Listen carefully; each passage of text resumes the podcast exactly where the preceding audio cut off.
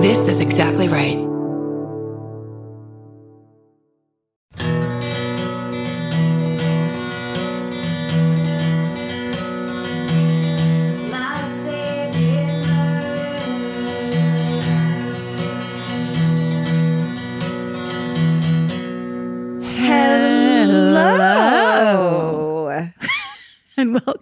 My favorite murder. That's Georgia Hardstark. That's Karen Kilgariff. I think we should try to draw that out for like 16 notes if we can. like just keep going like opera style. I was impressed because I feel like that's the first time we actually said it at the same time. That was why I was Oh, did like, we? I was like, oh yeah, Hey. you know, And we did we did it kind of fast. Sometimes you do Yeah. the conductor the conductor hands a couple times. I do. It's only taken us seven and a half years to get in sync on the intro. I think that's we've put in minimum 70,000 hours, which is the recommendation for podcasting. Really practice, guys. It's Yeah, important. It's is. important stuff. You don't. You can't just wing it. You got to go to college, get all Yeah. those got college credits for podcasting, Yeah, get those and then drop out.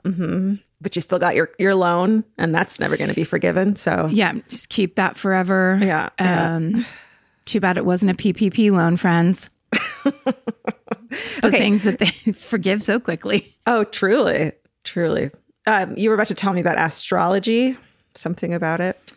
Well, um, you know, over on TikTok, I follow a lot of and or seem to get in my algorithm a lot of astrology talk because I do enjoy it. Yeah. And right now, and here's the thing you should go and listen to people who know what they're talking about.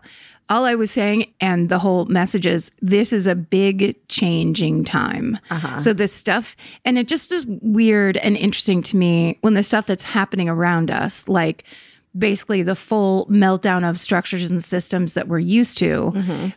is somehow reflected in like they say when the astrology people are able to go like the same thing happened 59 years ago when this happened. I almost said the French Revolution, but I know for a fact that didn't happen 59 years ago. but is that kind of vibe where it's like this time that starts today, which is the day we're uh, recording, not the day you're listening, probably Yeah. kicks off I want to say new moon, probably wrong. I know the word nodes is involved, but it's essentially just if if you hang on, you'll be dragged. So let go, let go, let go. I like that idea. If you hang on, you'll be dragged. Yeah. So Mm-hmm. we're entering a chaotic time, and the best thing to do is acknowledge it and not try to fight against it, basically. Yeah, you can't fight it. Don't fight it. Um, it'll all be fine. Mm-hmm. And just work on yourself. That seems to be the message of everybody is you have basically between now and this the end of December Mm-hmm. to manifest the life you want. Oh. So just start focusing on yourself and the life you want. Um, because that that's the one thing you can control. Okay. All right. That feels like a long time. It's Ju- it's July, right? And then Well, it, Yeah. yeah. from July to December. Also, though, what I just said can be applied to any point of time in the past or into the future because it's always kind of the truth. yeah, but it's nice to hear someone say it, you know, because then you're like, other than yourself, say it. It's like Right. nice someone else to do it because otherwise I won't do it. You know what I mean? Yes, for sure. It's also nice to think about, you know, the people that like poo poo astrology or whatever mm-hmm. Don't seem to understand that it, it really, there's a, a lot to be found in kind of handed down wisdom of the ages where they basically say, hey, we've been tracking this for several thousand years, mm-hmm. and this is a thing that comes up around this thing. Right. So, you don't have to believe it and you don't have to be an expert in it Yeah. to kind of look at it and go, oh, okay, well, maybe I'll consider that Yeah. Since everything is kind of random and chaos anyway. Moon phases are real. Me being a Gemini and that affecting me might not be, but there are moon phases of the moon, and you can't deny that. Try Well, it. right. And you shouldn't deny it because those phases of the moon affect the tides, which is 70% of this planet, and some very large percent of your body is water. That's right. So there's things being affected, Yeah. whether you whether you want that to be happening or not. That's right. I only have one one thing I want to like shout out. Um, the most wholesome documentary I've ever watched is the Wham documentary Oh yeah. Oh my god, did you watch it? I haven't, uh, but Chris Fairbanks was talking about it over on Do You Need a Ride? And he and we had a full conversation. So I was Oh. like, wait, what? And yeah, that's right. Yeah. And people love it. It's so like it's so pure and sweet, and it's just these two boys who've known each other since they were kids, like making it big, and you know, just it's it's just really sweet and lovely, and it ma- gave me a whole new respect for George Michael because he's like 19, writing and producing these hit fucking songs, Yep. having no experience whatsoever. And it- Yeah. yeah, it's just it's a really sweet documentary. Also, you know, as George Michael's career went on, the when he like say played at the Queen, Yeah. that huge Queen concert and basically did Freddie Mercury's part where you were suddenly like, oh, this guy is a gigantic vocal like legend. And in that moment when they show it on the documentary, I just turned to Vince and I go like, he shouldn't be able to sing like this. He has no training. It's not like, you know, He had no training. I don't think he had any training. Holy shit. or they did it was like very minimal and suddenly he has this voice and it's like, okay, this is definitely like bigger than bigger than you. Yeah. If I were religious, which I'm very much not, it's like a gift from God. You know what I mean? Yeah. And it will and or you can think of it as like fate where some people Yes. are born and they're fated to do certain things. Yeah.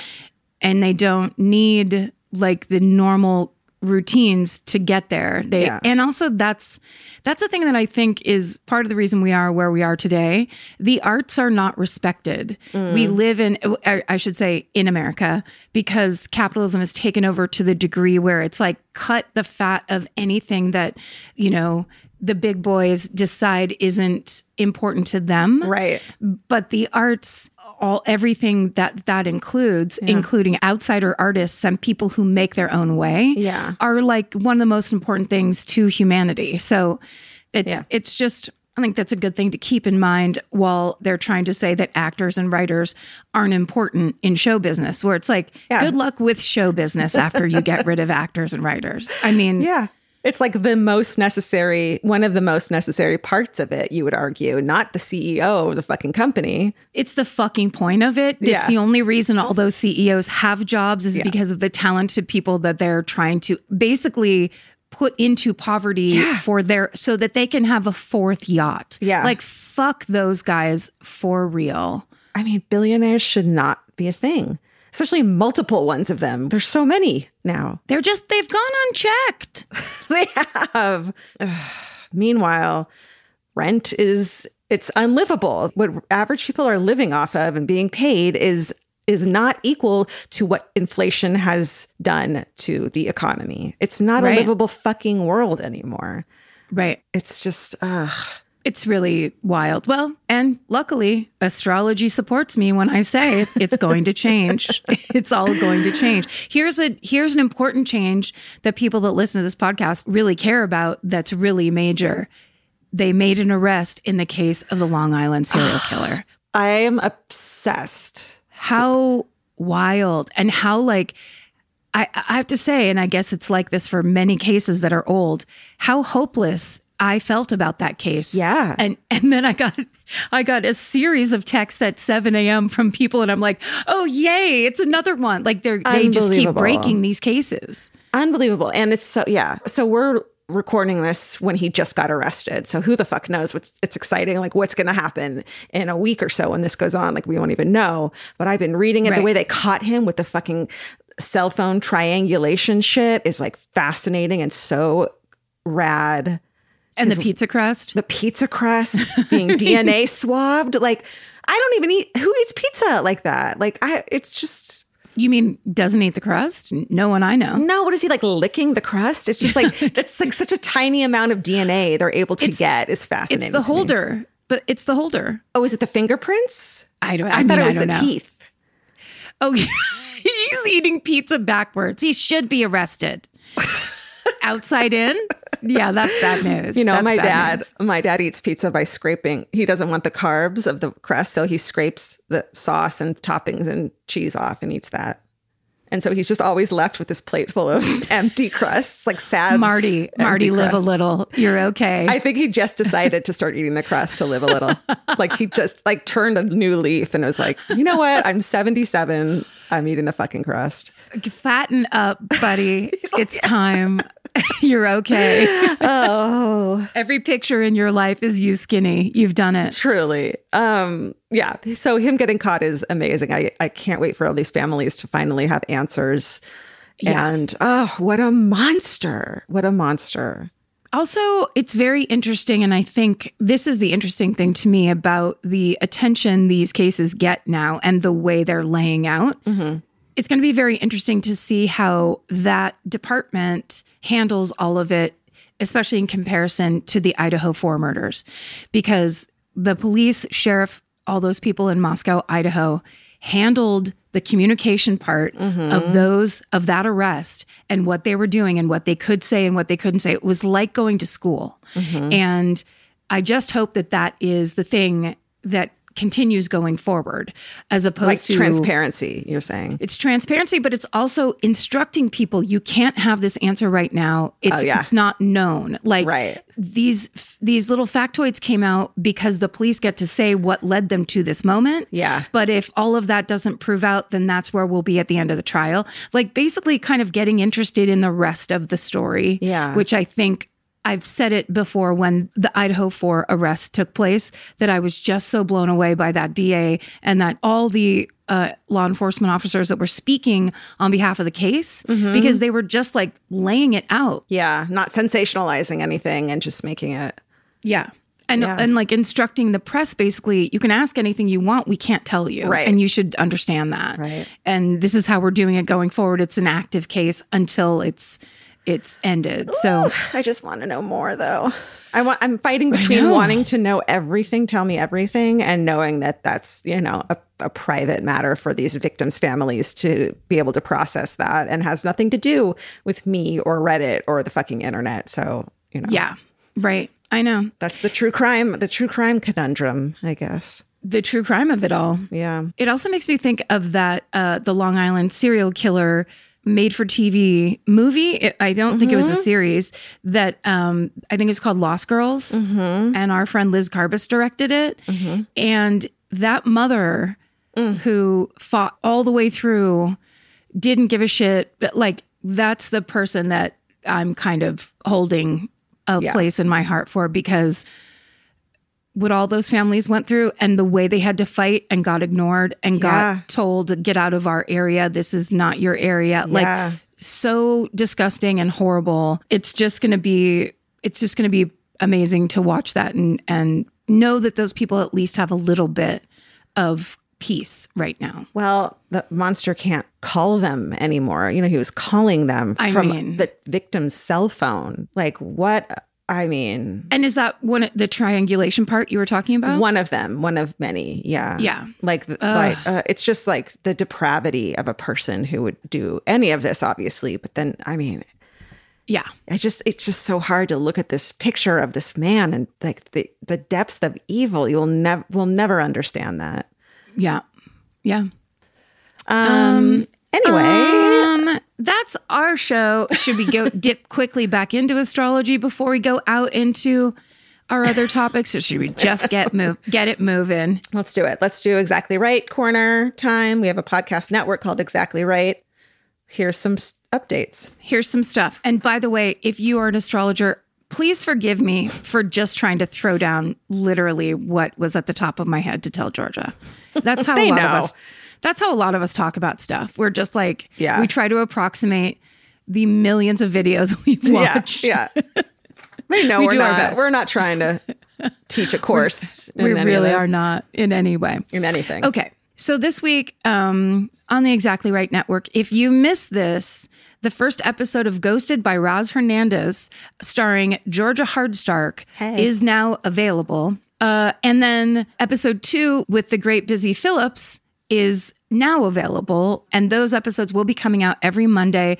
Please give Roz a follow wherever you like to listen. Rate, review, and subscribe any podcast you love. It helps them out so much. And I'm sure Roz Hernandez would love that.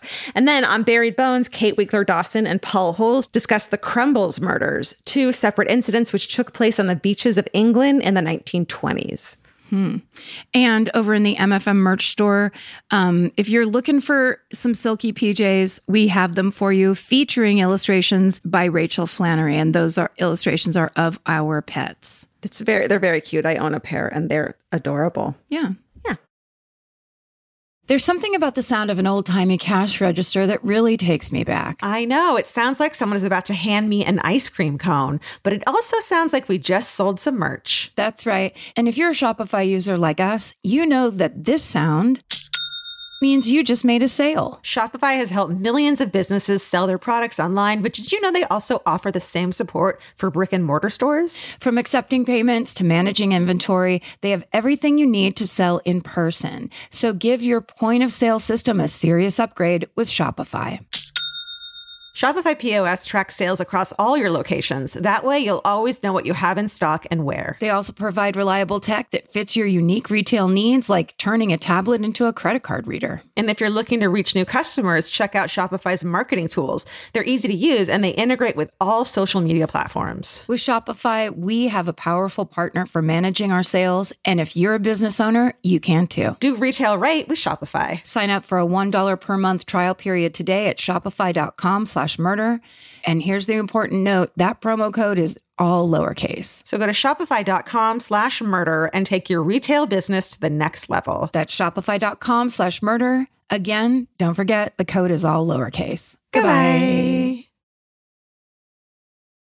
Georgia, have you ever been blown away by the most simple dish at a restaurant, like perfectly scrambled eggs? Oh my God, yes, Karen. And then all I want to do is make that dish at home and eat it every day. Well, you probably could as long as you have the chef's secret ingredient Made in Cookware. Made in was created to bring restaurant quality performance kitchenware to home chefs around the world. For years, they've built their business by supplying restaurants and top chefs with high end cookware. Some of Tom Colicchio's most treasured dishes at his restaurant Craft are made in Made in. Whether you're cooking for professional critics or just the critics you live with, your meals will benefit from the quality of Made in products. Like their carbon steel cookware, it combines the best of both cast iron and stainless steel clad, so it's rugged enough for grills or an open flame. It's the MVP of summer cookouts and cook ins. What I really love about made in cookware is that it actually makes something like having a Memorial Day barbecue much more convenient because you can keep everything on the grill. If you need to throw,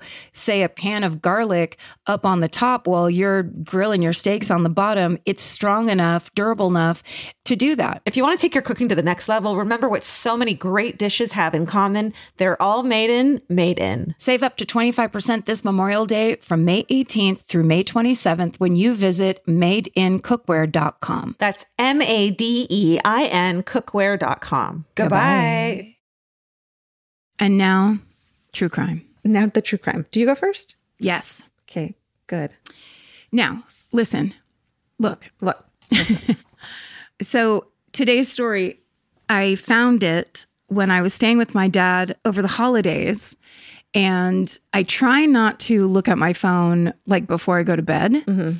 So my dad has a stack of books on the in a guest room on the nightstand that are that have been there since I think 1989. Yeah. There's one about golf. There's like musings about golf. Yeah. There's I'm pretty sure that one about sea biscuits on there.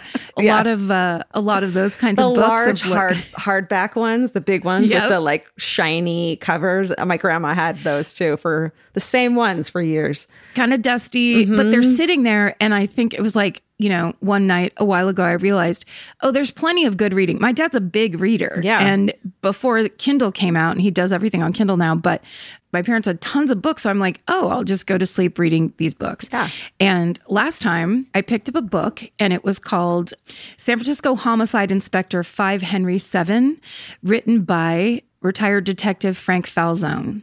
And when I opened the book, it was the inside was dedicated from Frank Falzone to my cousin Marty, who what? used to be. Right. Yep. Wow. Marty. Marty. And he, I talked about long ago when we covered the Night Stalker, Marty and his partner, who was Frank Falzone's son, Oh. um, they were the first cops on scene when the Night Stalker broke into that house in the marina. right. And they took fingerprints that led to R- Richard Ramirez being identified later yes. on. Yes.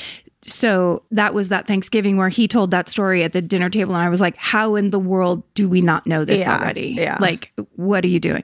So it was kind of funny. I'm like, oh, perfect. I'll just read a series of cases Frank Falzone worked on Mm-hmm. during his career uh, as a homicide detective.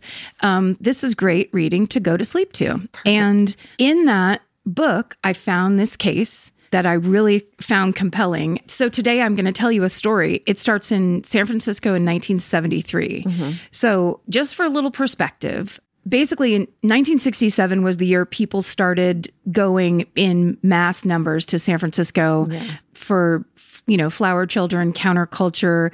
Basically they all went to the Haight Ashbury district lured by the promise of free love and free drugs mm-hmm. and a chance to make a difference in both the fight for civil rights in this country and also to protest the war in Vietnam. Mm-hmm. It peaked in 1969 with the summer of love.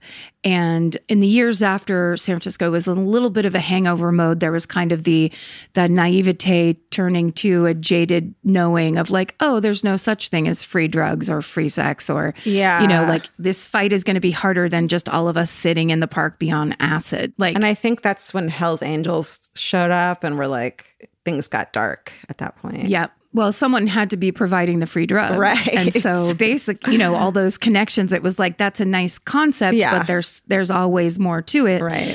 So 1973, the idealism of the hippie culture still prevails in San Francisco. And the city continues to draw new residents from all over the world. But of course, the seedy underside is really starting to show. And it's in the midst of this cultural awakening and reawakening that a little known killer terrified San Franciscans with seemingly random and very public attacks. This is the story of the paper bag killer. Ooh, uh, Yeah. I don't think I know this one. I had never heard of it myself. And I thought I kind of knew of like Yeah. any kind of a story like this from up there, but it was le- lesser known and it was happening kind of um, in the same time frame as a bunch of other Right. crazy stuff. So it was like it was a little more obscure. So, just real quick, the s- sources used in today's story are the book I mentioned, San Francisco Homicide Inspector 5 Henry 7 by Frank Falzone. I've definitely heard his name before. We've talked about him before for sure, right? Oh yeah, well, let me I'll read you the rest of the title of that book, which is it's San Francisco Homicide Inspector 5 Henry 7, My Inside Story of the Night Stalker, City Hall Murders, Zebra Killings, Chinatown Gang Wars, and a City Under Siege. So he this is a detective that worked you know on the force for so long he was there for every major crazy famous case in the city Amazing. also, um, excerpts from the book Super Sleuths by Bruce Henderson and Sam Summerlin, and multiple San Francisco Examiner articles from throughout the 70s. And the rest of our sources are in the show notes for today. Okay, so this all starts in the morning of October 16th, 1973. It's a clear, sunny autumn day in San Francisco, and a plump, bald 70 year old man named Lorenzo Carnelia is walking along 3rd Street with a slight limp. Mm-hmm. All of those things will be relevant later. So, Today, the neighborhood that Lorenzo was walking in in 1973 is actually where Oracle Park, where the San Francisco Giants play their home games. Right. It's right down there by the water. Now it's very kind of fancy. There's tons of high rises. Yeah. But back in the early 70s, Third Street was mostly industrial buildings and warehouses. So there's not a lot of foot traffic. It's actually kind of desolate. And it's unclear where Lorenzo is going that morning as he walks along Third Street. What we do know is that he's carrying the daily racing form under his arm and he's near the Greyhound bus station. It wouldn't be unusual for Lorenzo to hop on a bus to San Mateo to go bet on some ponies at Bay Meadows Racetrack except that today is Tuesday and there are no races on schedule at Bay Meadows. So we don't know what Lorenzo was doing walking around there. What we do know is that around 11:30 a.m., a young man starts tailing Lorenzo walking down the sidewalk with urgency and purpose. He follows a completely oblivious Lorenzo until he's just a few feet away from him. And that's when this young man raises a hand that's covered by a paper bag, points it at Lorenzo's back, and pulls the trigger on the concealed handgun inside. The young man shoots Lorenzo Carnelia in the back three times. Jesus. So, multiple people witness this attack because there's like a hotel right across the street. Mm-hmm. So, there's people, there's not a lot of people walking around, but there are people that like Right. have, were looking out their window or like have eyes on. Yeah. So, multiple people do witness the attack.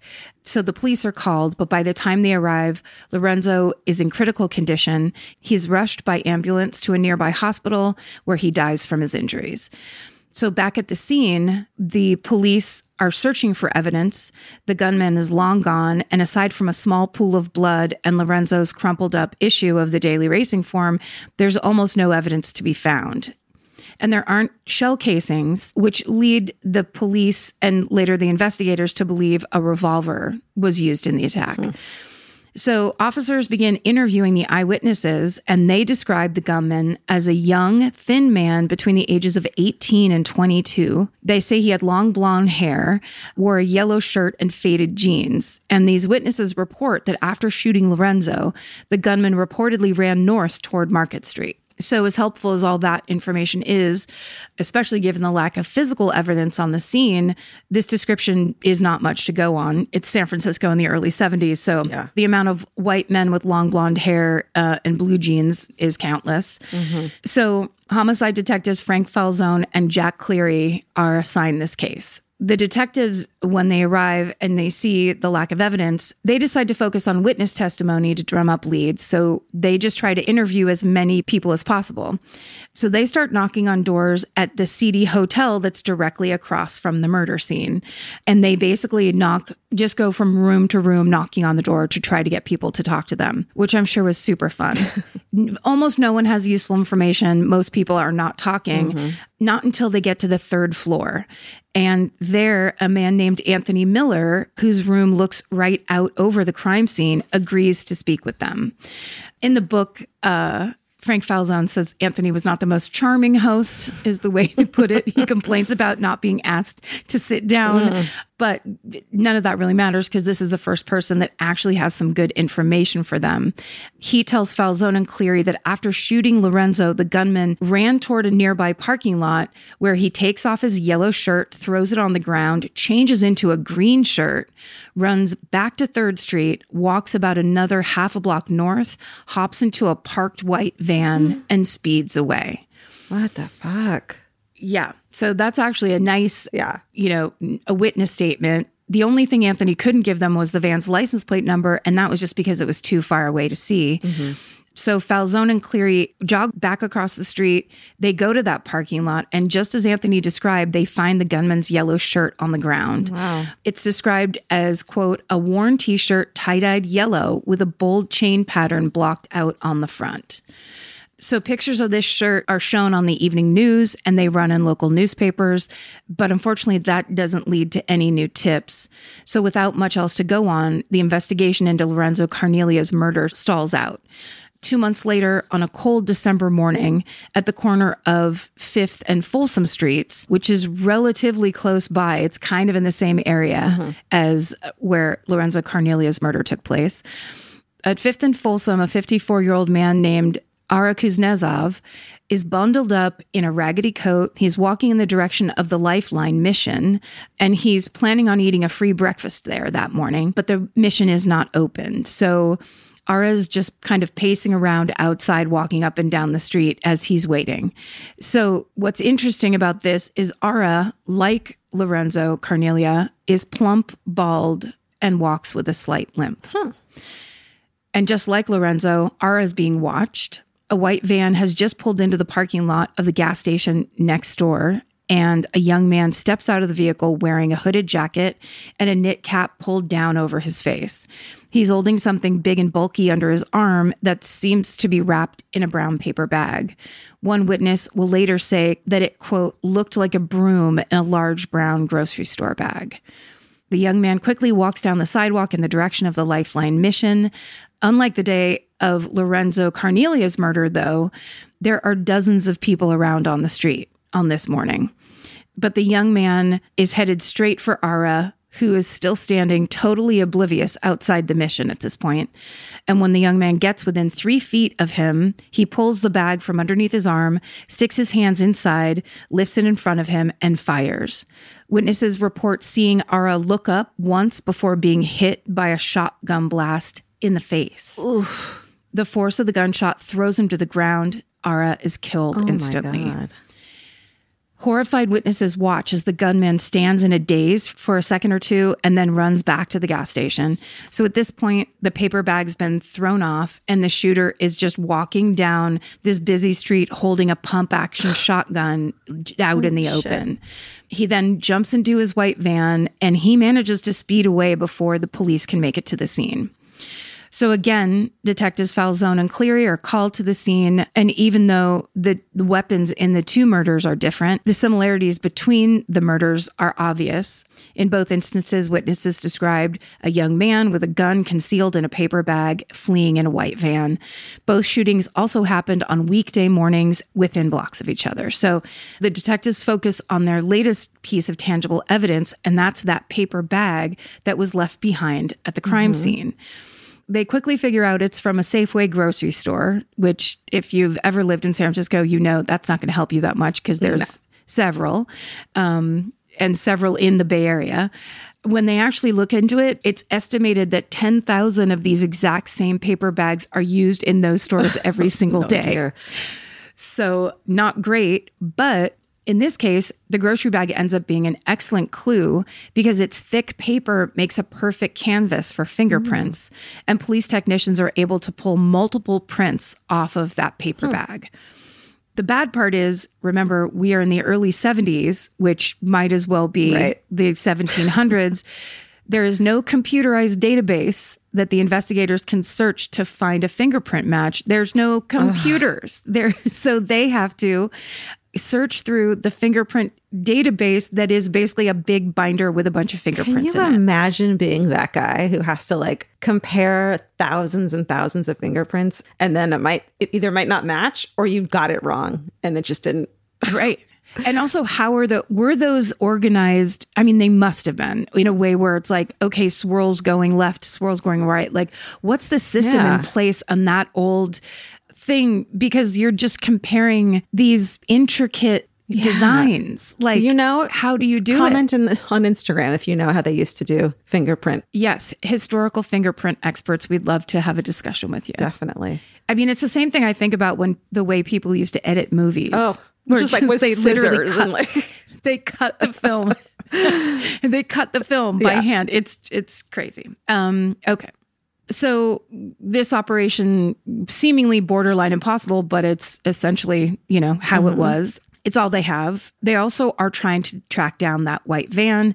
Investigators search as many as 400 vans over the next several weeks and interview over 100 drivers. That turns up nothing they're back to square one. So they decide to approach the investigation from a new angle. Instead of looking at the gunman, Falzone and Cleary decide to focus on the victims, looking for any connection between these two men, no matter how big or small. Mm-hmm. But there's no connection that they can find. These men didn't know each other. They didn't have much in common really at all. Lorenzo was a semi retired contractor at the time of his death. He was much older than Ara. He owned several buildings around San Francisco. I think he was like a landlord mm-hmm. type. He had many friends. He was comfortable financially, whereas Ara was living out of a hotel room with no permanent address. He had just moved to the Bay Area. He had no belongings. Hmm. And aside from a few pieces of clothing and a New York State welfare card, he just didn't have anything. He didn't seem to know anyone in the city, and he was out of work at the time of his murder. So, two very different mm-hmm. lives joined by this horrible, horrific fact. But detectives Falzone and Cleary, they do manage to find important similarities. Both Lorenzo and Ara were older than the gunman, much mm-hmm. older. And on top of that, both victims were bald, short, heavy set, and walked with limps. Hmm. So that's kind of a crucial and interesting similarities. So now it's January 25th. Three months have passed since the murder of Lorenzo Carnelia and about a month since the murder of Ara Kuznetsov. There's a lack of strong leads in this invest in both investigations. until a call comes through the San Francisco Police Department's tip line and it's transferred directly to detectives Falzone and Cleary. And the man on the other end of the phone seems very nervous, very cagey. He manages to tell the investigators that he, quote, knows something that maybe they ought to be aware of. He says, that a friend who drives a white van for his job at a delivery service has recently told him something that this man doesn't want to share over the phone. So he asks if the two detectives will meet him in a public place, and he makes them promise to keep his name out of the investigation. So the detectives agree to keep the tipster anonymous and they head out to meet him. And when they do, they're greeted by a young man who's visibly nervous. And he tells them that he has a good friend who's, quote, a real good guy, straight and level, but who recently shared something that is very concerning. According to this tipster, this man had been showing off several guns and told him, quote, he was trying to kill a man because this man was going around raping young girls, end quote.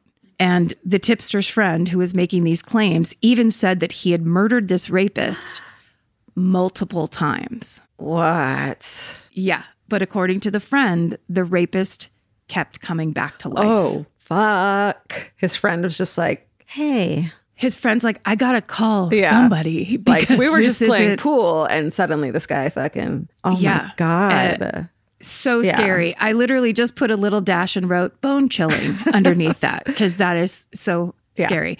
Then the man tells the cops his friend's name is William Hanson. So finally, the detectives have a real lead and they do some digging on that name and they learn that William Hanson is 24 years old. He's blonde. He works a regular weekday shift from 8 a.m. to 4 p.m. at a delivery service.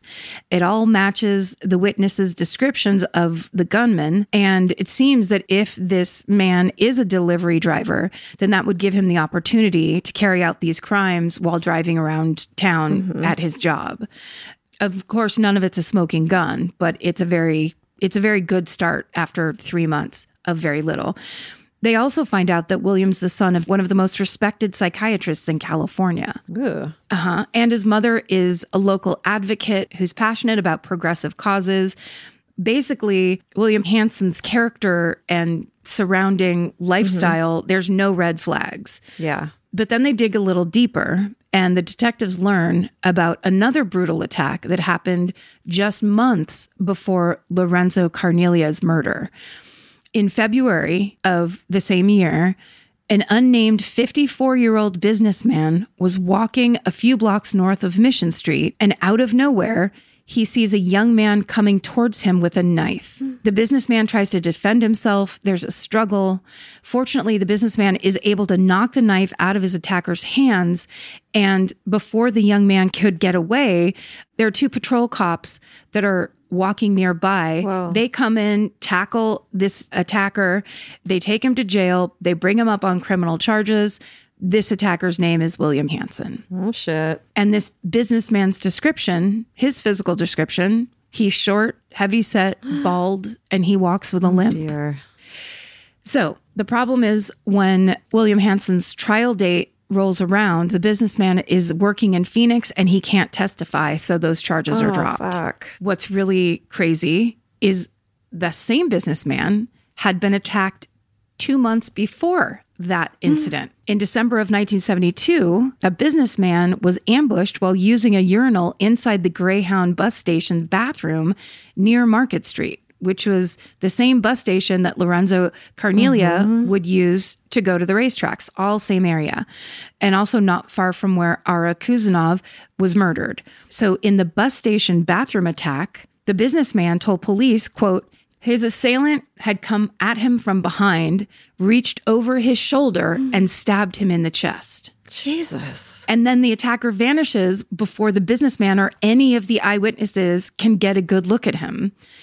And it never occurs to the businessman these two knife attacks were carried out by the same person. Yeah. I, you want to be like, of course, it's two knife attacks, but it's like San Francisco in the 70s, not great.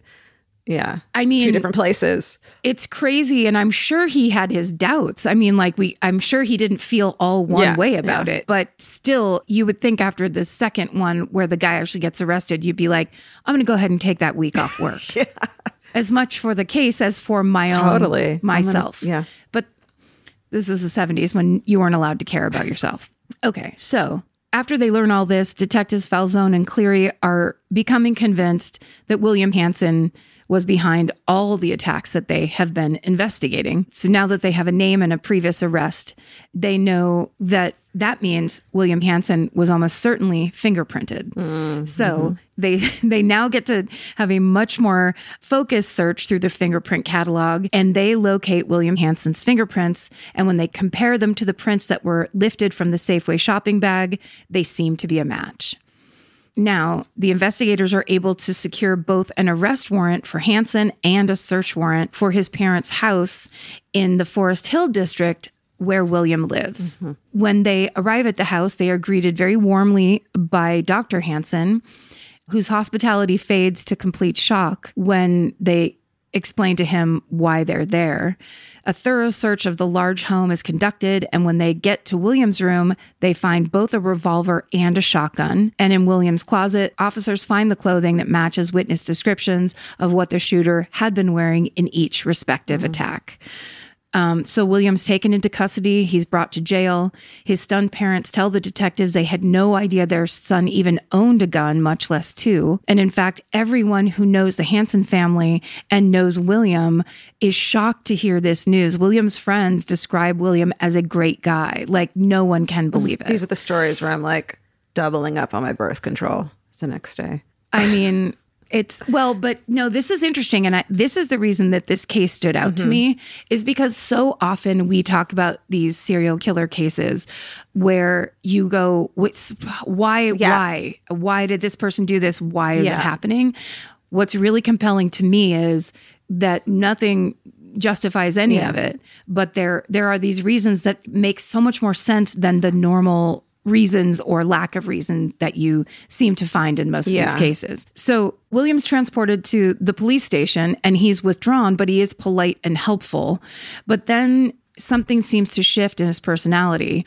According to Detective Falzone's story in the book, William's demeanor dramatically changes as the detectives outline all the evidence against him.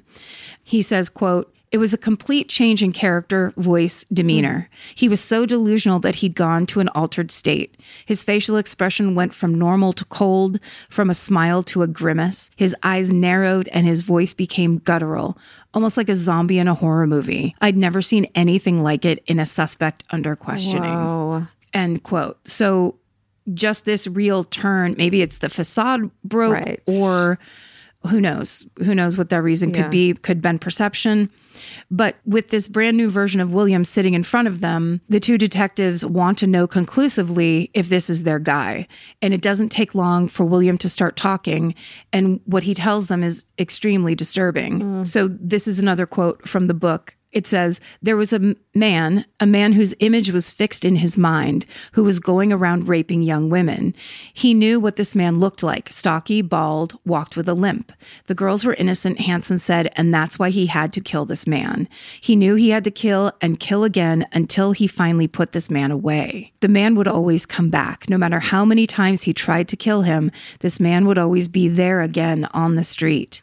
He said the man tried to disguise himself by wearing different sized ears or a different nose, or sometimes having thin fingers and sometimes having fat fingers. But he could always tell because he could never change his height, his weight, the shape of his face, and in particular, his peculiar oh walk. God. End quote. So, this is a very young man who is clearly going through some sort of mental mm-hmm. illness and delusion mm-hmm. and essentially hallucinating the same rapist that no matter how many times, how violently he attacks him, he just keeps turning up again. I mean, there's, I think there's literally an episode of Twilight Zone like that. Yeah. It's, it's to be in that reality. What a a nightmare. nightmare, yeah. What a, what a just a horrible nightmare. So, so William Hanson is handed two murder charges and he awaits his trial in jail. But two huge questions remain. How did this privileged, popular, respected young man become convinced there was a shape shifting predator stalking women in San Francisco? And what drove him to carry out such violent attacks? The answers come during Hanson's trial, According to the Hanson family attorney, William had been through horrible things in the past few years. One of his siblings died by suicide, and the other died suddenly in a car accident. Oh, God. And then on top of that, his relationship with his fiancee had recently ended. And this in particular seems to mark a huge shift for William, which would make sense if he had all that grief in his life and then his primary relationship Sure. ends. Now, we don't know anything about his fiancee except this crucial and horrible fact. In 1972, she had been the victim of a brutal rape at the hands of a oh stranger God. and she described her attacker as quote an older man round faced heavy set who limped or dragged his foot slightly when he walked Oh, my God. so william's attorney puts forth the theory that his client became fixated on getting revenge on his fiance's rapist and the thought of killing this man whoever he was became william's obsession to be clear, this lawyer never suggests that that therefore justified what his client did or that it- what he did was noble, simply arguing the fact that William was suffering with mental illness and was clearly in severe delusion mm-hmm. when these attacks took place. Here's a quote from that attorney. He said, quote, William's imagination created a fantasy world in which he was a Don Quixote trying to rectify the wrongs that were done to a girl he loved. End mm-hmm. quote. So in May of 1974, William Hanson is found not guilty by reason of insanity, and he is sent to Atascadero State Hospital where he is treated for that mental illness for an undisclosed period of time and then released. And that's the same psychiatric facility where notorious serial killers like the co-ed killer Ed Kemper, the freeway killer William Bonin, and the Manson family murderer Tex Watson all serve time as well. Wow. And that is the story of San Francisco's paper bag killer. Wow. I I never heard of that and what a wild story that like came together in such an awful Yeah. tragic way but it made sense, you know. It's like like you rarely get a line of mm-hmm. logic from a serial killer that you that you can follow and go, "Oh."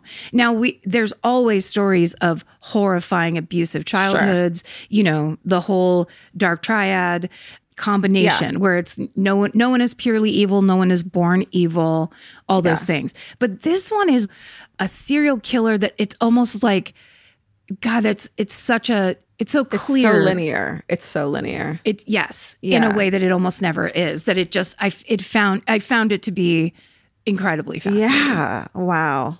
What's the name of that book Yeah. again? Oh, you the longest title of all time? Hold on. I swear to God, I borrowed this book from my dad. I'll just say this. I borrowed this book from my dad so I can read every Uh-huh. story in it. And my dad bugged me about mailing it back to him as if he was just like, hey, that's not mine. It's Marty's. You got to give it back. And I was like, so you gave me two weeks to read this book. And then, of course, I just wasn't doing it.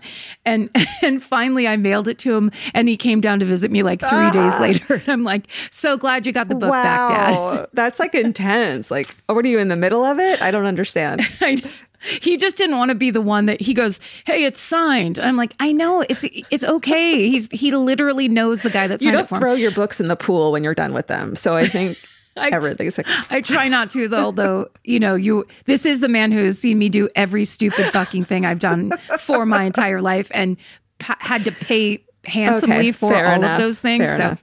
he's sick of my shit. Um, the book it t- is titled "San Francisco Homicide Inspector Five Henry Seven by Detective Frank Falzone. great.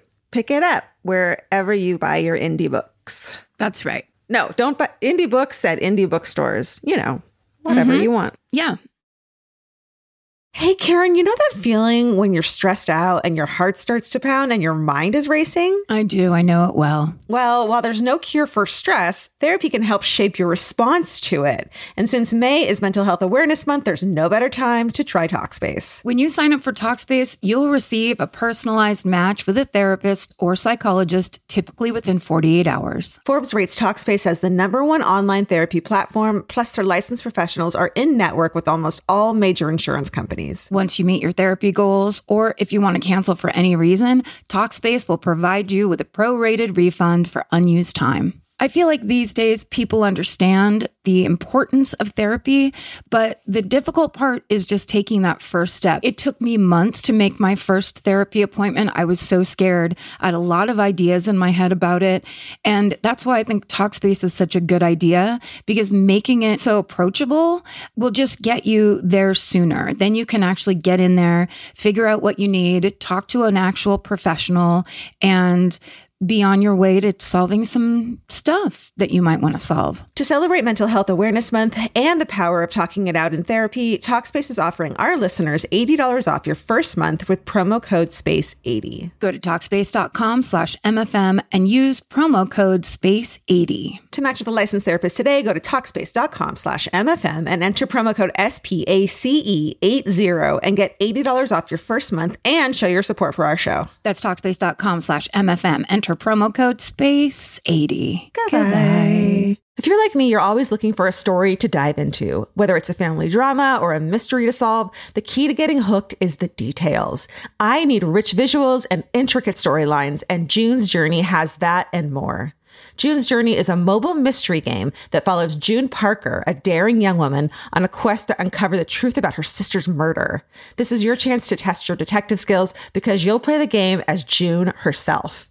Explore beautifully designed scenes from the 1920s, like lavish estates and gardens, and don't forget to keep an eye out for hidden clues. There are twists, turns, and catchy tunes, all leading you deeper into the thrilling storyline. And if you play well enough, you could make it to the Detective Club. There, you'll chat with other players and compete with or against them.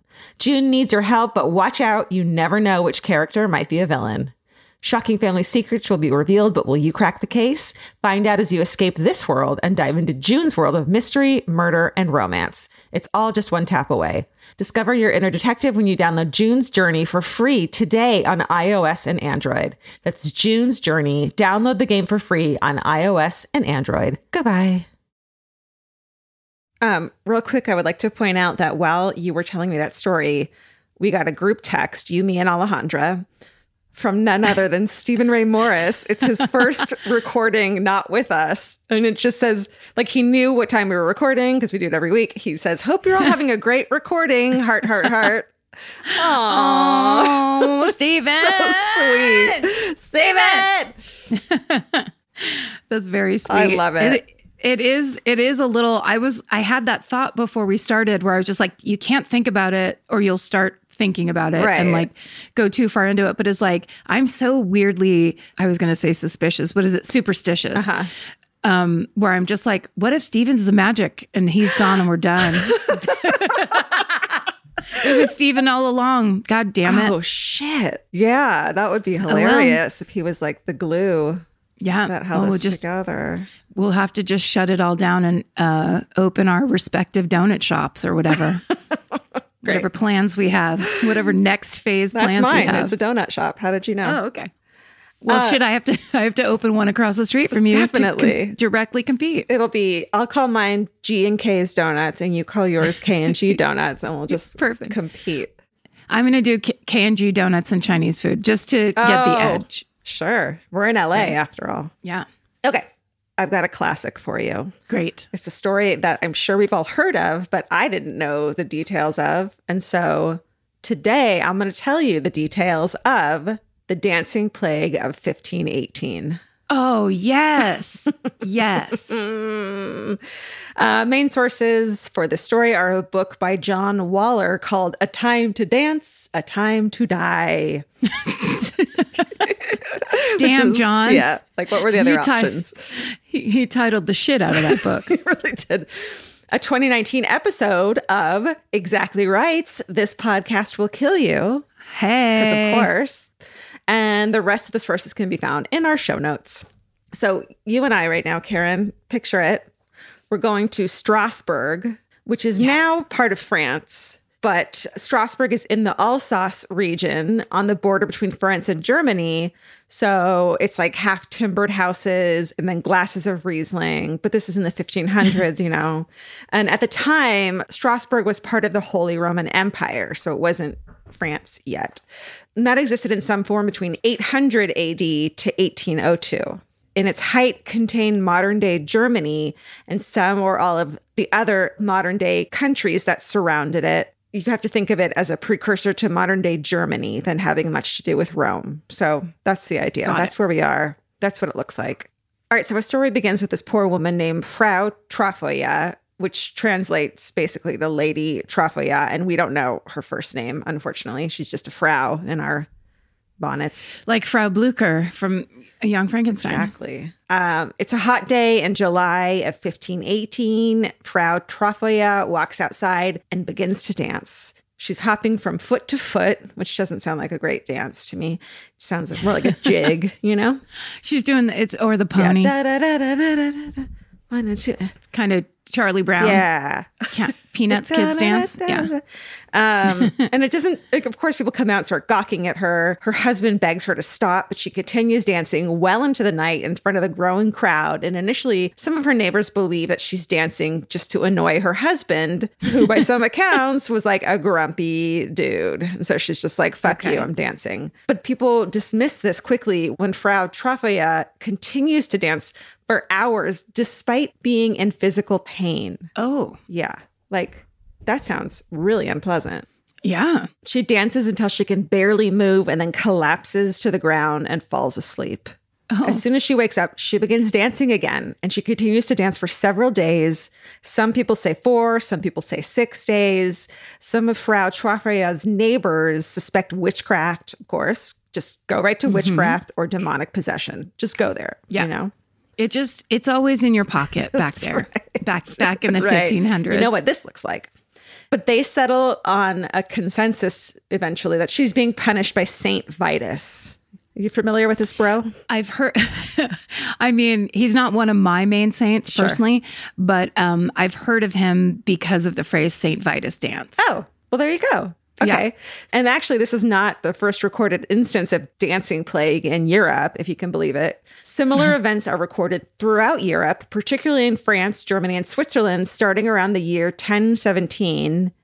In the year 1237, a large group of children in modern day Germany are said to have broken out in spontaneous dancing, in like hopped and danced from their town to a town 12 miles away Oh shit! which is far. And this actually might be this, the inspiration for the story of the Pied Piper. Oh, interesting? right. Um, some accounts say that the outbreak of the, these dancing children started on St. Vitus's day. So people connect the dancing plague to St. Vitus, believing it is a punishment from him. Oh, okay. Sound about right in your Catholicism? I mean, yeah, punishment, pun- random punishment on children. Absolutely, that's how we do kind it. of their thing. And then in the late 1400s, people curse their enemies by saying, God give you St. Vitus or St. Vitus come to you, uh, which is a sick burn back then. And around 1500, an altar panel at the Cathedral of Cologne in Germany is painted to show St. Vitus helping three men with the dancing plague. So back then, people believed that saints could both help the worthy and also dole out punishments. So just as St. Vitus could cure the dancing, he could also cause it. And at the time, Frau Troffea starts dancing in 1518. She and her neighbors would have probably known about the threat from St. Vitus. Okay, sorry, really quick. This is basically at that by this point in history, this is something that's been happening for off and on for 500 years. That's crazy. Like it's a it's a thing that happens. It maybe it's back then. It's like that's how long it took something to go viral, like a roughly 500 Because we're talking about like France and Germany and Switzerland. It's like it has to travel, you know, yeah, and those a lot of mountains. a mountain ranges. It's tough. Yeah. And people don't like live to be people live to be like 30, so it's not like they have that much time to like figure Yeah, they're out. like really Yeah. quick, really quick, sp- spread the word about the dancing. They're like, what? So after a close to a week of dancing, Frau Troffea is brought by wagon 30 miles away from her home up a small mountain to a shrine dedicated to St. Vitus. She is cured of her dancing. It Oh. stops. She's brought back to Strasbourg, where she discovers that the dancing has spread. Oh, Yeah. So she's stopped, but other people have yeah, started. she's a trendsetter, and it's nice. it's happening. By late July, more than 50 people in Strasbourg are dancing. Most people describe them as being in kind of a trance state. They're not talking, they're just staring and hopping around. Yeah, it doesn't Oh. sound chill. The local government intervenes by consulting both clergy and physicians, though Frau Troffea had been brought to the shrine for a religious cure, which the church supports. The team of physicians insists that the plague is not caused by St. Vitus, but overheated blood, and the only cure for the dancing is more dancing. That is a true non-solution right there. the movie Footloose, isn't it? I mean, you know, it has its roots there. Jesus, though, what a okay. This is fascinating. Yeah. And the fucking, we're talking about physicians back then. They're not physicians today. Those are like, Yeah, those are the ones that were like, you have too much black bile in your system, so we need to bleed you and put leeches on you. And Exactly. Yeah. yeah, So the town, because the only cure for the dancing plague is more dancing, the town sets up several dedicated dancing areas, including mm. one that has a stage, and they bring in musicians and they ask the healthy and robust people to dance with the afflicted dancers to keep them moving, thinking that they need it. Dancers are given food and water and weak ale and wine. So they're like encouraged to dance, basically. it's now a festival. Yeah, that's right. It sounds like. But John Waller, who wrote the book A Time to Dance, A Time to Die, said, quote, day after night, night after day, the dancers continued with their delirious motions. One can picture them in late July 1518, eyes unfocused, faces turned up to heaven, their arms and legs moving with fatigue, and their shirts, skirts, and stockings soaked with sweat. Amid the beat of drums and the melodies of pipes and horns rose the monotonous tapping of clogs and leather boots on hard floors and wooden stages, together with the sobs of onlookers and the occasional despairing cry or terrified scream from the dancing host. So it's not a party. It's it not. does not sound chill. the thought of dancing in wooden clogs sounds like a fucking nightmare. Also, like, I, I just, I really would love to know the st- the unknown story of like the family that lived in that town that were like, hey, we have to get out of here. like, pack up in the middle of the night. This is fucking Everyone's weird. lost their it's so creepy. Yeah. Yes.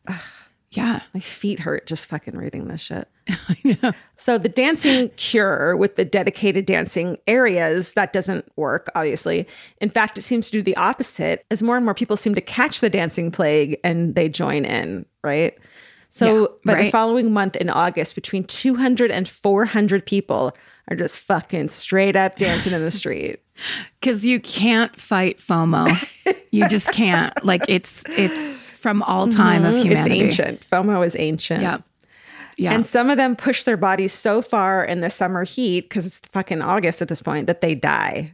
So, like, people died from dancing plague. The total number of deaths is unknown. One account says that at one point, as many as 15 people are dying a day. So, that would quickly Whoa. bring the death total to more than 50, possibly 100. So, Wow. like, what a bummer. and what a way to go. Truly, truly. Nasty. Okay. The city officials backpedal, and then you know how they were like, "Everyone dance, that's the cure." Now they're like, "There's no dancing at all. We forbid it." So they Yeah. dismantle the stage and tell the afflicted that if they have to dance, it must be in the privacy of their own homes. And they also return to the religious approach and bring a group of dancers to the shrine of Saint Vitus. So it, it, does, and it takes days to get there. So it is a haul. Once at the shrine, priests place the dancers, still fucking dancing, under a wooden statue of Saint Vitus. They give them crosses to hold, put red shoes on their feet. Uh, not sure why, but it has some connection to Saint Vitus. And the St. Vitus ritual works, and Strasbourg continues to send the dancers to the shrine until there are no dancers left. Huh. It almost sounds like it's in their heads. It almost sounds like perhaps a placebo of some kind. Mm-hmm. But okay. No, go ahead. Well, it's just like it makes sense that if, you know, you ritualize the cure and kind of involve everybody and people are it's yet another thing that they're all going through together and kind of like that that the thing that's taking them along mm-hmm. that way can be stopped in that same if it's outside of them they don't know why it's happening Yeah. then here we'll put you through this machine that'll stop it and it's like okay And they truly don't know. It's not like they're trying to trick people, right? They just they believe it. Probably. Right. After you you could accuse people of that for the first 17 Yeah. hours of dancing. But then after that, they're not faking. Yeah, especially in clogs. Especially if people are crying. sobbing. Oh, I'm just picturing myself like in my early 20s. I used to go dancing a lot, and I'm just picturing myself sobbing on the dance because my shoes were always uncomfortable, right? Like they never fit mm-hmm, right because I mm-hmm. get like vintage heels or like some cute. They couldn't be just like fucking Adidas, right? Like so, Yeah. like I get it. Yeah, you relate. I thought of your your raving Yep. days as well, where it's like at least these people didn't have to go and get a secret egg that gave them the password to get the location or whatever weird rave shit you guys used to do. I used to wear like stacks, you know. Just full platforms straight off of That's Melrose. right. Oh my god. Um, okay, so let's talk about theories. The first working theory of what caused the dancing plague comes from Paracelsus, who's like that's he's like a Madonna, like a one word name. That's how famous he is. Okay. He's a physician and alchemist who visited Strasbourg in 1526. He learned about the plague and later wrote about it. And he described the victims of the disease as choreomaniacs, which is fucking rad. Like, get it? Like choreography maniacs? Choreomaniacs. Got Right? it. Yeah. Like that. And suggested that they developed it because their thoughts were, quote, free, lewd, and impertinent, resulting in a, quote, voluptuous urge to dance. Basically, there was too much of the Roman Catholic Church up in everybody's business. And they were like, what if we just did everything that God doesn't want us to do? Shake our asses all around town. yeah, voluptuously. I, I picture this mm-hmm. guy as being played by David Bowie in The Labyrinth. right? That makes it better. He's that guy's there. Choreomania. And people are like, don't look at his eyes. They're two different colors. As the plague spread, mostly to women, he said it was targeting idle and disloyal wives. That was his fucking Ouch. theme. It should be Yeah. noticed that Paracelsus was known, oh, wait, it's not David Bowie, even at the time for his particular hatred of women. And Allie, my mm-hmm. researcher, made a good point of to be a noted misogynist in 1530, it had to be really bad. Yeah. Back when women had zero Right. rights. And then it's like, you should see this It's hard, guy. Like everyone's like, whoa, dude, that's a little far. But we, ju- yes, we flog our wives, but like you've taken this too far. but yeah, you seem especially bitter. So, another theory that emerges later is our friend ergot poisoning, which we definitely heard of. That was one of the theories of the uh, Salem witch trials, right? Yep. Um, There, that's been a theory behind a lot of things. well, I you think. you talked about it in you talked about ergotism and Saint Anthony's fire during your story on the Great Famine of 1315 last year. Oh, right. Thanks, That's right. Thanks to Allie's note. That was episode 351, which we named High Five Halloween for some reason. I don't remember why. Who knows? We never It do. might not have been Halloween. It just happened. um, so what ergot ergot is a fungus, of course, that grows on rye, which grew in the region and was a major food source. When someone ingests the toxic fungus, ergot poisoning can cause hallucinations and spasms. But most of the time, it causes restricted circulation, resulting in gangrene, a burning sensation, and a very painful death. Oh, no. There are some people who potentially had that going on at the same time as Right. dan- dancing themselves to death. Well, maybe okay. So not long ago, I was on a new medication and I had to stop taking it because the side effect I got from it was restless leg. oh, And I am here to fucking tell you that is no joke. I was laying in bed, been sleeping, and I didn't want to wake him, but there I couldn't not kick kick kick my legs. I would have fucking exploded if I didn't do it. It was like my whole body was upset. Wow. Yeah, like like wow. electric. It sucked so bad. So I could see that if you have ergot poisoning and like one of the things it causes is restricted circulation, it also causes spasms. Like you're gonna fucking lose your mind and go dance in the street, right? Yeah. Because you're trying to get that feeling out of your body. Because you have to move. Yeah. Yeah. So Yeah. I find that interesting. Have you been eating a lot of raw rye lately? No, but I've been eating a lot of fungus and ergot. You love that fungus.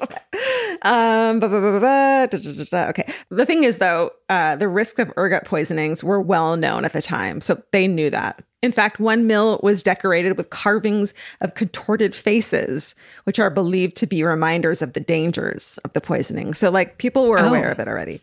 Okay. And they, the symptoms of the ergot poisoning were known as St. Anthony's fire because of the burning sensation. Another one of your, your bros in the Catholic, right? Yeah. We got a lot of them. Yeah. They've done great work for humanity over the years. I guess one of the reasons people think you can rule out ergotism is because no contemporary descriptions of the dancing plague mention St. Anthony's fire, and people would have known what it looked like, basically. Like they mm. would have already been familiar enough with the symptoms. But, you know, things, what is it? What's the word? Change, Pro- progress, progress evolve. evolve. Thank you. So most people reject the ergot theory. And then there's also the belief that dancers are cured by praying to St. Vitus, which doesn't explain ergot poisoning. Yeah. So most people agree on the theory that this was an instance of mass psychogenic illness, which mm. is hmm. better known as the very sexist term mass hysteria. So we're not using hysteria anymore. Did you know that? No, I it's did pretty not. Cool. It's now called mass psychogenic illness. Because okay. hysteria, of course, comes from the Greek word for uterus, and for a long, long time, it was a diagnosis only given to women. I mean, it's like get off our backs. yeah, literally, literally. For fucking once in three thousand like, years, we, can you get can off? we have back? a fucking uterus and it not be the devil. Please. Oh, Jesus. Okay.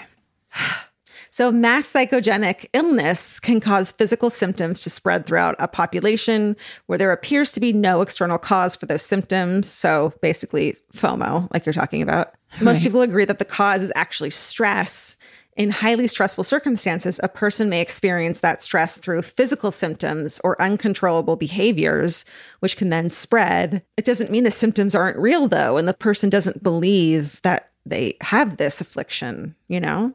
They're really going through yeah, something. It's totally. Yeah, that part's real. Mm-hmm. I'm going to tell you a couple instances of this.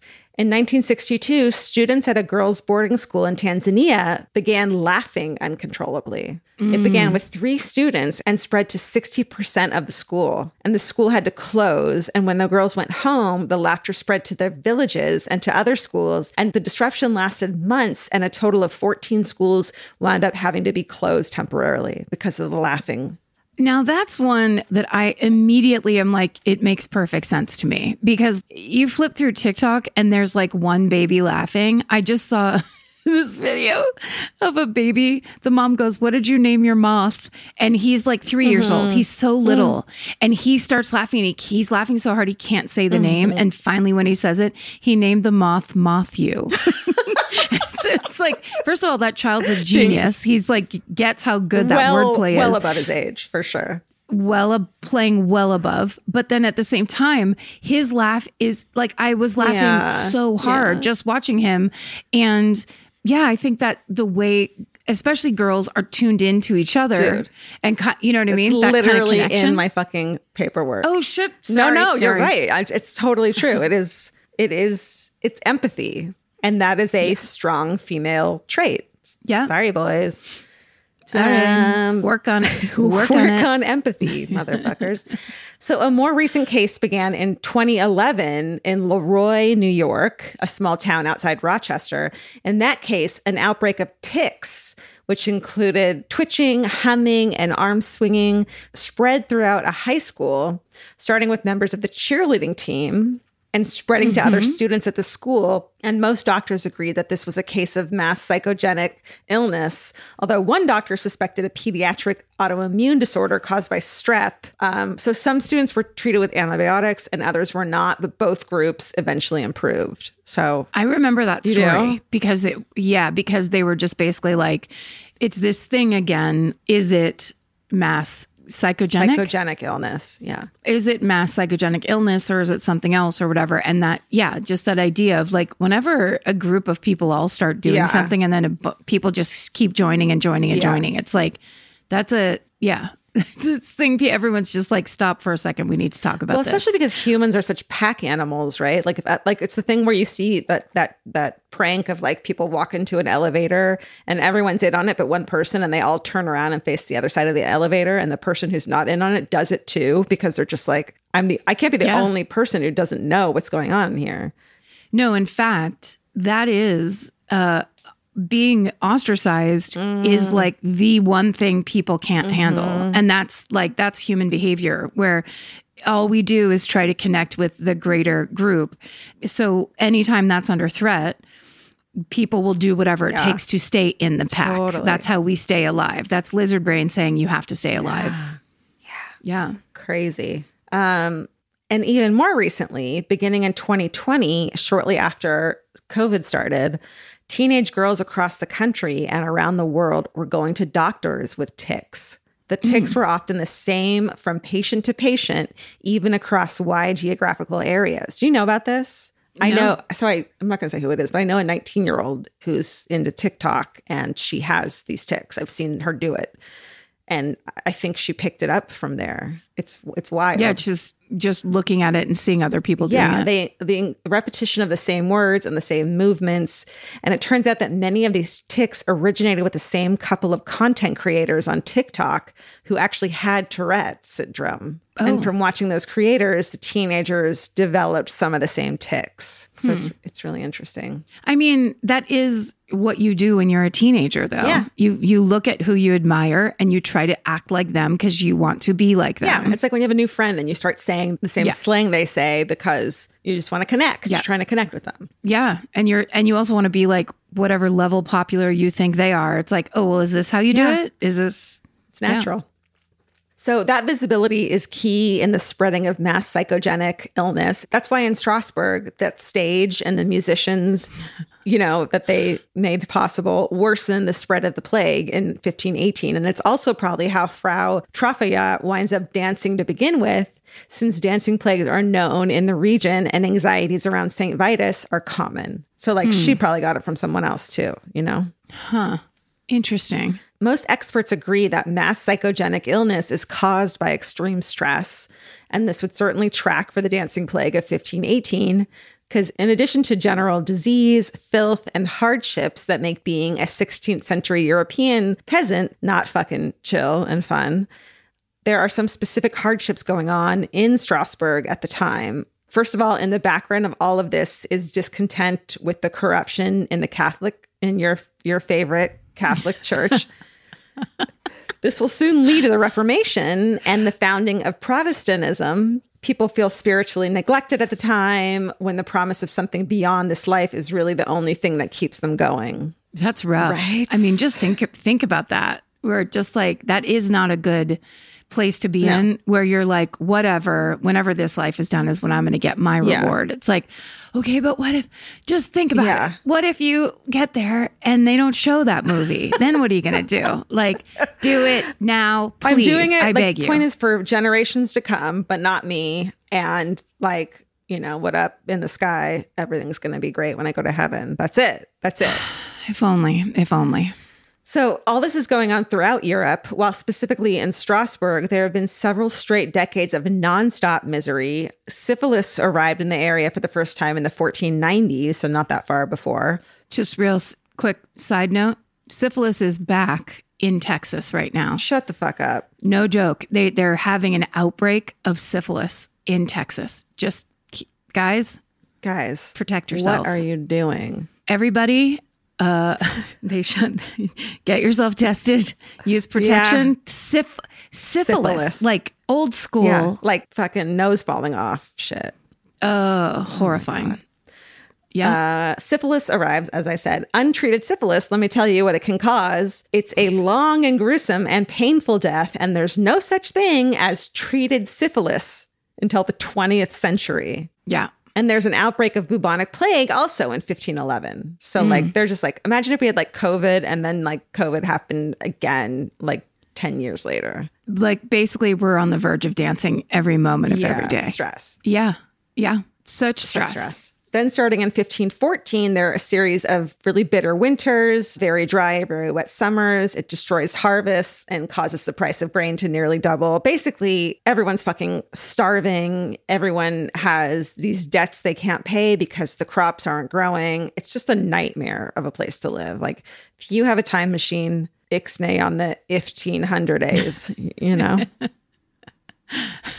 Don't go back into any of those areas. Truly. I'd say. John Waller, the author of A Time to Dance, A Time, A Time to Die. which is also a name of a um a uh, what's his name? James Bond movie, probably, right? Except for the dancing part. Right. Right. So he says that it's almost certain that the majority of the dancers in Strasbourg were poor, the ones who had been suffering the most for the past several years. He writes, quote, "We can be fairly sure that most of the dancers had the lined faces, deep set eyes, coarse gray clothes, loose, blackened or missing teeth, and the stinking breath that spoke of the hardships of the lowest caste." So that's who was dancing. Like the, Shit. the bummeriest of the bummers. Well, and also I bet it felt pretty goddamn good to just be like, fuck it all. I'm not going to go once again out into this field to reap or sow. I'm just going to leave. I'm going to let all my cows sit there unfed. Yeah. I'm going to just go dance, pretend like nothing else I'm matters. gonna have a like quick little mentee bee, and I'll be back when like when I'm ready. Right? Yep. If Frau Blucher's doing it, why can't I do it? They say to each Yeah. other, and they're like, "You can. Don't worry about it." wanted Look, one. they built us a stage. They brought a band. Yeah. Everybody That's people's like getting out of work free card is like And farm work, man, Ooh. it just never ends. It's Ooh. just it the toughest, Toil. the toughest, Toil. only for the tough. Yeah. So, just a few months after the dancing plague in 1518, news of Martin Luther and the Protestant Reformation reaches Strasbourg, and his teachings quickly become very popular. Luther also rejects saint worship, so Saint Vitus no longer has a hold over Martin Luther's new followers. Nice. What a what a convenient break. Yeah. Can we give him a high five, please? And at the same time, the Catholic Church responds to the Reformation with crackdowns on corruption. Though there are later instances of people voluntarily dancing in devotion to St. Vitus, this instance was the last recorded dancing epidemic in Europe. So fucking ended. Hmm. Wow. And that is the story of the dancing plague of 1518, which most experts agree was a case of mass psychogenic illness. Also the premiere of the term mass psychogenic mm. illness on this podcast. Right. Wow. That's that was great. So fascinating. Yeah, isn't it? I'm Yeah. gonna go with ergot poisoning. I'm just gonna pretend that I have any information other than I mean, it's fun to make a guess at the Mm-hmm. end when you get all the the factual information. You're like, you know what? I'm going to throw all that aside and say it was caused by astrology. you know what it was. Fucking Virgo was in Cancer, or no, what is it? Uh, the Moon is in what's the one? Mercury. It was Mercury March- retrograde. Mercury was in retrograde. Great. that has to be it. Uh, um, fuck. I mean, wow, it's heavy. It's heavy. It's funny. It's weird. I like learning. I like I like because I've had that idea in my head, or like every time I've ever seen the Dancing Plague, it's like I never I've never read any kind of a long article about it or anything. It's always just like, oh, interesting, and then not get the details. So I like to know the details, and it's like it's so interesting to picture life back then with all its kind of trappings. Mm-hmm. And then on top of that, like you live in this village where everyone is so interconnected and so interdependent. And suddenly one lady starts dancing and it all goes to fucking hell in a handbasket. And fucking 500 years later, we're talking about it on a true crime podcast. That's how fucking like instrumental it was. it's uh it's a big deal. And also what has happened in our history and what could come back. Sure. Because it would be very interesting. Like mass psychogenic illness is a fascinating Yeah. topic. You know, how people are affected by either becoming a part of a group or being turned away from a Yeah. group. I mean, You know, it, it's interesting. there's some groups today that you could really question wh- what the fuck is going on. It is. There's a relevance to today's uh the what, what we see Mm-hmm. and how we're affected. You know, everybody wants to talk about oh, teenagers saw some Yeah. influencers and they started doing the thing Yeah. that influencers are doing. It's like it's not just teenagers. We've got some very old people out there doing the, exactly the same thing, but grosser and worse against their fellow That's man. right. Just disgusting. I'm loving it. And here we are, the coastal elite, is fucking being perfect. oh, thanks for listening, you you friends. Uh, we appreciate you so much. Yes. Um, thanks for coming back time and again over these long seven years. It was our first episode without Steven. So forgive the mistakes and the um, that hollow, empty feeling inside of us Yeah. because uh, uh, it- you know it's gonna it's gonna be a change. But I'll grow my um, mustache out so everyone feels. I better. thank you. I you're appreciate that. I'll get I'll get my goatee going. Stay sexy. And don't get murdered. Goodbye. Goodbye. Elvis, do you want a cookie?